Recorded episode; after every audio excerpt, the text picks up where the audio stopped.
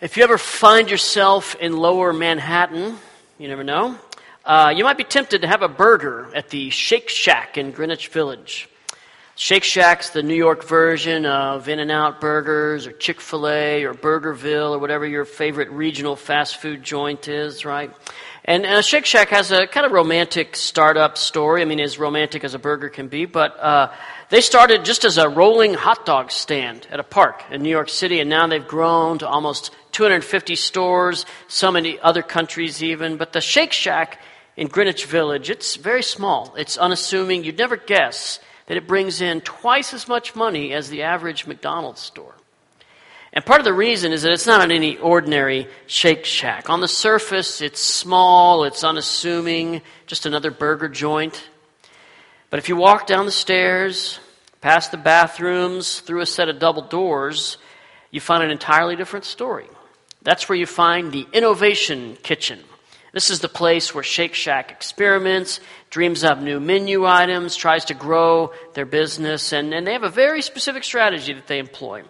They try all kinds of innovative things, but all under the banner of one important motto. See, for Shake Shack, they know that the bigger you get, the smaller you have to act. The bigger you get, the smaller you have to act. In other words, they work hard to keep growing, keep expanding without losing that small hot dog stand charm that they started with. So for them, the bigger you get, the smaller you have to act. Well, believe it or not, God employs something of the same strategy. You see, God has a problem. And before you pick up stones and label me a heretic, let me explain a little bit. God has a size problem. He is big, very big, bigger than Shake Shack will ever be, bigger than we can imagine. My favorite passage about God's bigness or his grandness comes from Psalm 113. Listen to these words. The Lord is exalted above all the nations, his glory above the heavens. Who is like the Lord our God, the one enthroned on high, who stoops down to look on the heavens and the earth? Notice this description of God. He, he stoops down to look on the heavens and the earth. He's big. He's so big, so grand, so glorious. He has to stoop down to look at the heavens and the earth. It's as if he's, he's bending over a microscope, peering down at the earth. That's how big God is. He, he's bigger than we could imagine. But that's not the problem. In fact, God's bigness, his grandness, is a good thing. I told you I wasn't a heretic, right? The problem is one of God's own making. He's, he's bigger than we can fathom, but the problem is he wants to be small. Just like the Shake Shack God knows that the bigger you get, the smaller you need to act. And God wants to act small. He wants to be intimately connected to us. He wants to know us so well that even the hairs on our head are numbered. And that's a problem. I mean, it would be a problem for anyone other than God. But He's got a perfect solution to that problem. This morning, we're going to wrap up our summer series, wrap up our study of the parables, and starting next week, we're going to begin a brand new study we're calling Anchored. And that's a series about our own problems, if you will. Starting next week, we're going to talk about how do we respond when we're tired, when we're facing a fight, facing that uphill climb, when we work and work on our own and we get nowhere, no results. All our striving just makes things harder, not easier. In times like that, it's really tempting to just throw in the towel, just to take the easy way out.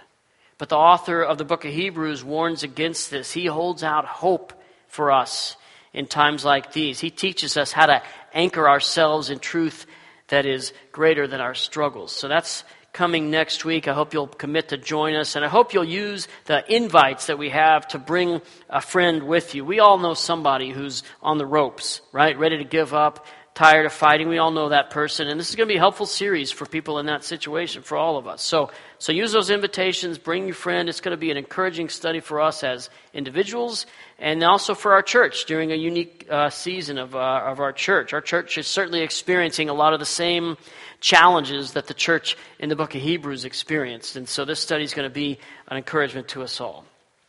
But before we get to that, We got one final parable this week, wrapping up our series, The Storyteller and Understanding God's Size Problem. So let's dive into that. This, this final parable we'll talk about comes in Matthew 13. And the whole chapter, Matthew 13, is, is a series of parables. We've looked at one of them uh, already this summer. We looked at the parable of the soils or the sower. We looked at it twice, in fact. But the entire chapter is devoted to parables of the kingdom. Jesus is teaching about the nature of his kingdom. He says over and over, the kingdom of heaven is like, and he uses these parables to explain the, the heart of his mission, ushering in the kingdom of God. And so these parables are a series of analogies, really, not stories necessarily the way some parables are, but they're just short, simple comparisons. And one of those is, is the one we'll look at today, the parable of the mustard seed. So Matthew 13, it starts in verse 31. He presented another parable to them. The kingdom of heaven is like a mustard seed that a man took and sowed in his field. It's the smallest of all the seeds, but when grown, it's taller than the garden plants and becomes a tree, so that the birds of the sky come and nest in its branches. So that's it a brief parable, just an analogy, really. But there are a few important details to notice about this parable. Like most parables, you can read it and right away you kind of understand it on some level, but also some careful thought reveals a little bit further uh, insight and meaning. And so, first, let's get some science out of the way, okay? The mustard seed is not actually the smallest seed that there is. Jesus gets a lot of grief because he says this. It's not scientifically accurate. A lot of folks want to just dismiss everything that Jesus says because they can find a seed that's smaller than a mustard seed. Or they want to say, well, you can't trust what the Bible says. It's been changed over the centuries because look, Jesus is wrong. Here's some proof. Well, let's just tap the brakes on that for just a second, okay? Jesus is not teaching a biology lesson. He's just making a comparison. Like all the parables, he's taken something known and he's putting it alongside something that's less known or unknown. What is the kingdom like? It's like something you already know about, right? That's, in fact, what the word parable means, to, to put alongside. You compare things, right?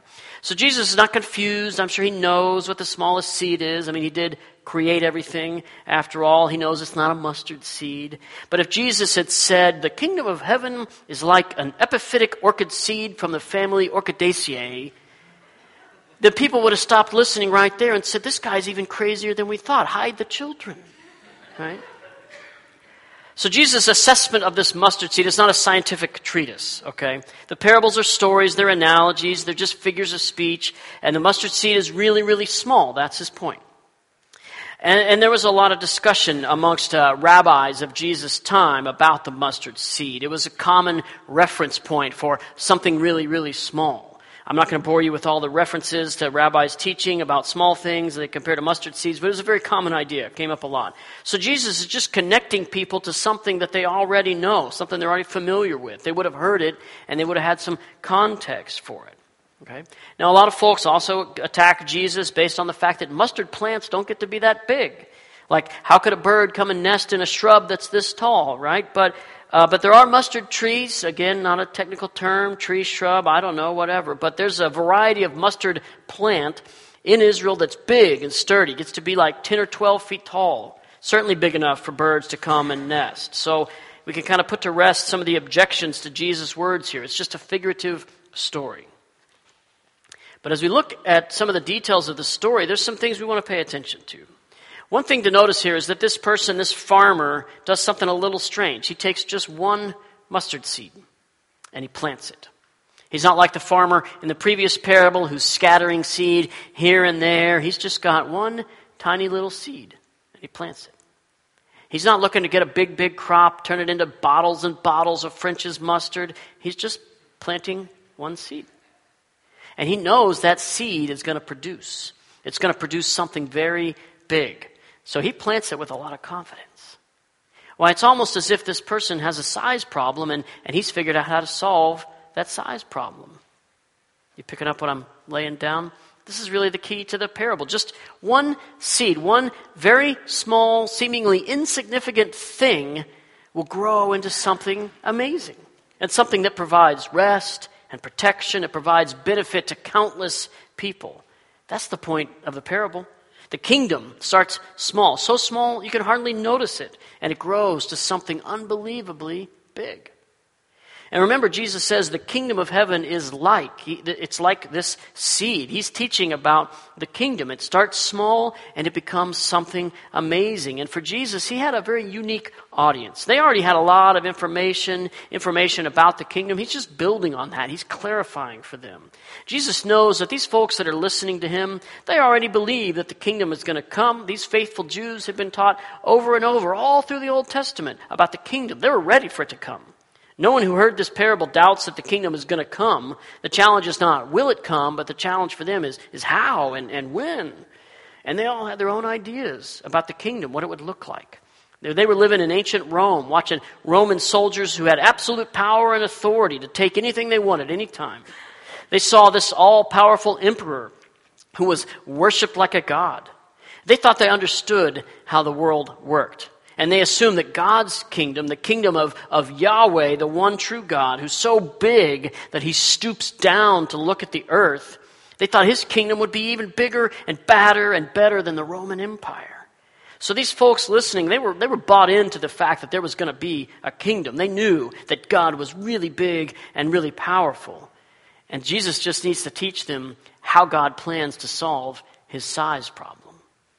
And that's what Jesus addresses right in this parable. He tells them that a seed has been planted, a tiny, seemingly insignificant seed. And that seed is going to grow into the kingdom that everybody longs for. And that's why Jesus chose the mustard seed. For him, it's not essential to stress the, the greatness of the future kingdom. Everybody listening was already bought into that part. It's more important that he find this metaphor emphasizing the kingdom's very tiny beginning. So, what's that seed? It's Jesus himself. He's the embodiment of the kingdom. From the beginning of his ministry, he tells everyone, The kingdom of heaven is in your midst. It's here. You're looking at it. God solved his size problem, his bigness problem. God, who has to stoop down to see the heavens and the earth, he made himself small. He didn't appear in the sky where everybody could see. He didn't come as a soldier ready to conquer anybody who stands in the way. He didn't come as a political leader taking over all the powerful people in the world. He came as a baby. Over and over, God solves his size problem by getting small. From the womb of a virgin emerges the God of the universe. From the tiny backwater town of Bethlehem, a population about the size of Lowden, the Lord was delivered into the world. Well, the heart of the gospel is the same idea. From something small, something unexpected, comes something glorious. So that even on the cross, Jesus is victorious. Even from the grave, Jesus is a conqueror. The whole kingdom is encapsulated in this little parable. Even the parable is small, just two little verses. So, God's kingdom, this big, glorious God, his kingdom begins with a single person walking around Judea. And 2,000 years later, we're still talking about him. So, Jesus uses this little seed to teach everyone the true nature of the kingdom and really the true nature of God himself. Yeah, he's big. He's bigger than we can ever comprehend, and his kingdom, his, his reign and rule will go on and conquer all the other kingdoms of the world. But the true nature of God is also smallness, intimacy, care. We started this morning with Psalm 113. Let's look at it one more time. The Lord is exalted above all the nations, his glory above the heavens. Who is like the Lord our God, the one enthroned on high, who stoops down to look on the heavens and the earth? But now notice the rest of the psalm we didn't read yet. He raises the poor from the dust. He lifts the needy up from the trash heap in order to seat them with nobles, with the nobles of his people. He gives the childless woman a household, making her the joyful mother of children. Hallelujah. This psalm and this parable teach us what God does with his bigness, his grandness. He gets small. He gets intimate. He cares about the poor and the needy, the one that nobody else even sees, much less cares about. He's big enough and he's powerful enough to be able to do something about the childless woman, and he's small enough to care about her. God solves his size problem by getting small over and over again. The bigger you get, the smaller you have to act. That's the heart of the gospel. The heart of God's kingdom is not just in its size and its majesty, but in its smallness, its intimacy, its humility. And one of the things that's so beautiful about this, this little parable is its simplicity, but also its complexity. Because this smallness principle, it's true not just for the kingdom, but that means it shows up also in other ways. It shows up in the church, and it also shows up in the lives of every single person who's a believer. One of the main ways it shows up is in you and me, in individuals. God is doing the same kind of work in your life and in my life, planting a single seed and watching you and me grow into ambassadors for his kingdom. So as we apply this parable to ourselves, a couple of things we need to realize. First, remember this, this farmer in this parable plants a single seed. He's not wasting anything. For you and me, that means something very, very important. It means that the things that happen in your life, they're not wasted. You, your life, all the circumstances of your life, your plan A for God and His kingdom. The growth of His kingdom is dependent on you. God planted a single seed, and He's going to see it grow. If you ever feel insignificant, you ever feel like you're wasting your time or just spinning your wheels, you ever feel like things that have happened in your life that are not a part of the plan, you got to realize you're just one of these single seeds. God intentionally planted something with you, in you, and He intends for it to grow. He's capable of seeing it grow. So God is working out this very big plan in your little life. You're one way that God is bringing the kingdom to bear in this world. That should give us all a sense of how valuable we are to God. Nothing is wasted, no one is wasted. It makes me think about a globe that we have at our house. If you own a globe, I don't know if anybody owns a globe anymore, but uh, we have a globe, and, and you know if you have a globe that real estate on a globe is precious. Uh, there's only so much detail the map makers can put on a globe. You know, it's not like Google Maps where you can zoom in and zoom in and zoom in and get all the detail. But on a globe, every word, every little dot that represents a city counts. Only so much fits. You have to pick and choose what makes it onto the globe, right? Well, we have this globe at our house. It's pretty small, maybe 10, 12 inches in diameter. And even though it's that small, there's this little dot in eastern Washington. And right next to the dot, there's these little tiny letters that say Walla Walla. We made the globe, you know? That's how it is with God. The, the God who has to stoop down to see the earth has a little dot, a little seed that's you. You're part of the kingdom that God is planting. So be empowered by that, be encouraged by that. Don't lose sight of the fact that he who began a good work in you will be faithful to complete it, and the gates of hell will not prevail against it. In our own lives, in our individual lives, we've got to respond the same way that God responds. We need to get small, we need to get intimate. That means we prioritize our relationship with God, that the intimate time we spend with Him, with His Word. It also means we follow in God's footsteps in another way. We prioritize relationships, that intimate care. Here at Trinity, we have a very important way that we prioritize relationship, a way that we can all get small. That's through our groups, our growth groups. They're the best way for you to grow in your relationship with God and for you to make relationships with people at Trinity. That's how we all get small. And if you're not yet in a group, you got a great chance to join one coming up in just a few weeks. Group Link is an event where uh, you can come, you can learn about our groups, find a group that's a good fit for you, and you can leave that night connected to a group. It's just that simple. I want to strongly encourage you to make Group Link a priority if you aren't already connected to a group. The other big way that this mustard seed principle shows up is in the church. The, the, God's global entity, the church, by all rights, should not exist. I mean, there's no logical way that this giant worldwide organism should have started from one person wandering around the Judean wilderness. But that's exactly what happens. The same principle of the kingdom, starting small and growing to something amazing, that's the story of the church. It began with Jesus and then his investment into 12 men. At the beginning of the book of Acts, 120 were gathered in a room praying. On the day of Pentecost, 3,000 people were added to the church. Just a couple of chapters later in the book of Acts, the number increases again 5,000.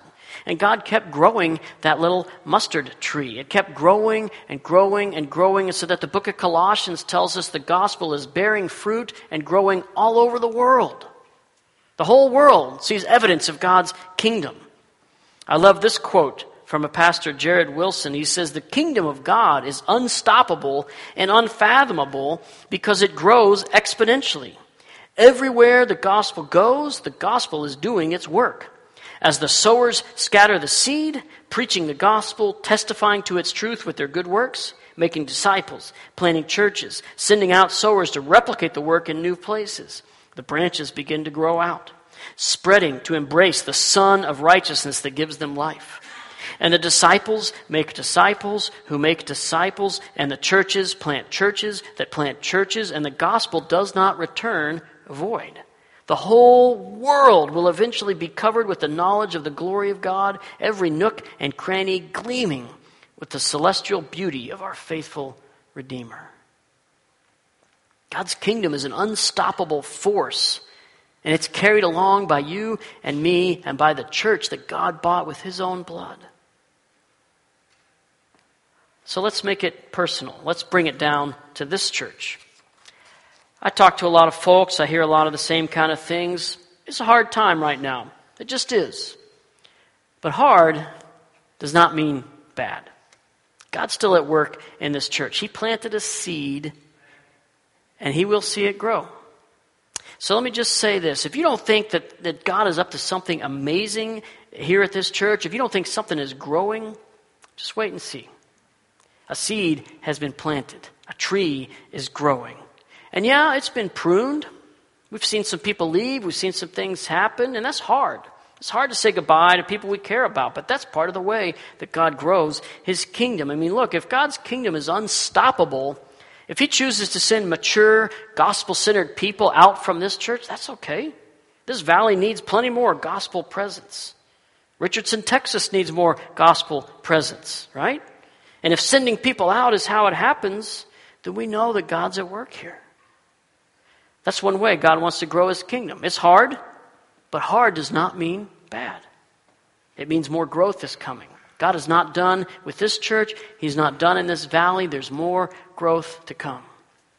And now let me be clear. When I say there's more to come, I don't just mean a new pastor. Obviously, that is something that's coming. That's someone that's coming. But I think we've got to be careful to put all our hope on the shoulders of any one person, right? That's, that's not healthy. It's not godly.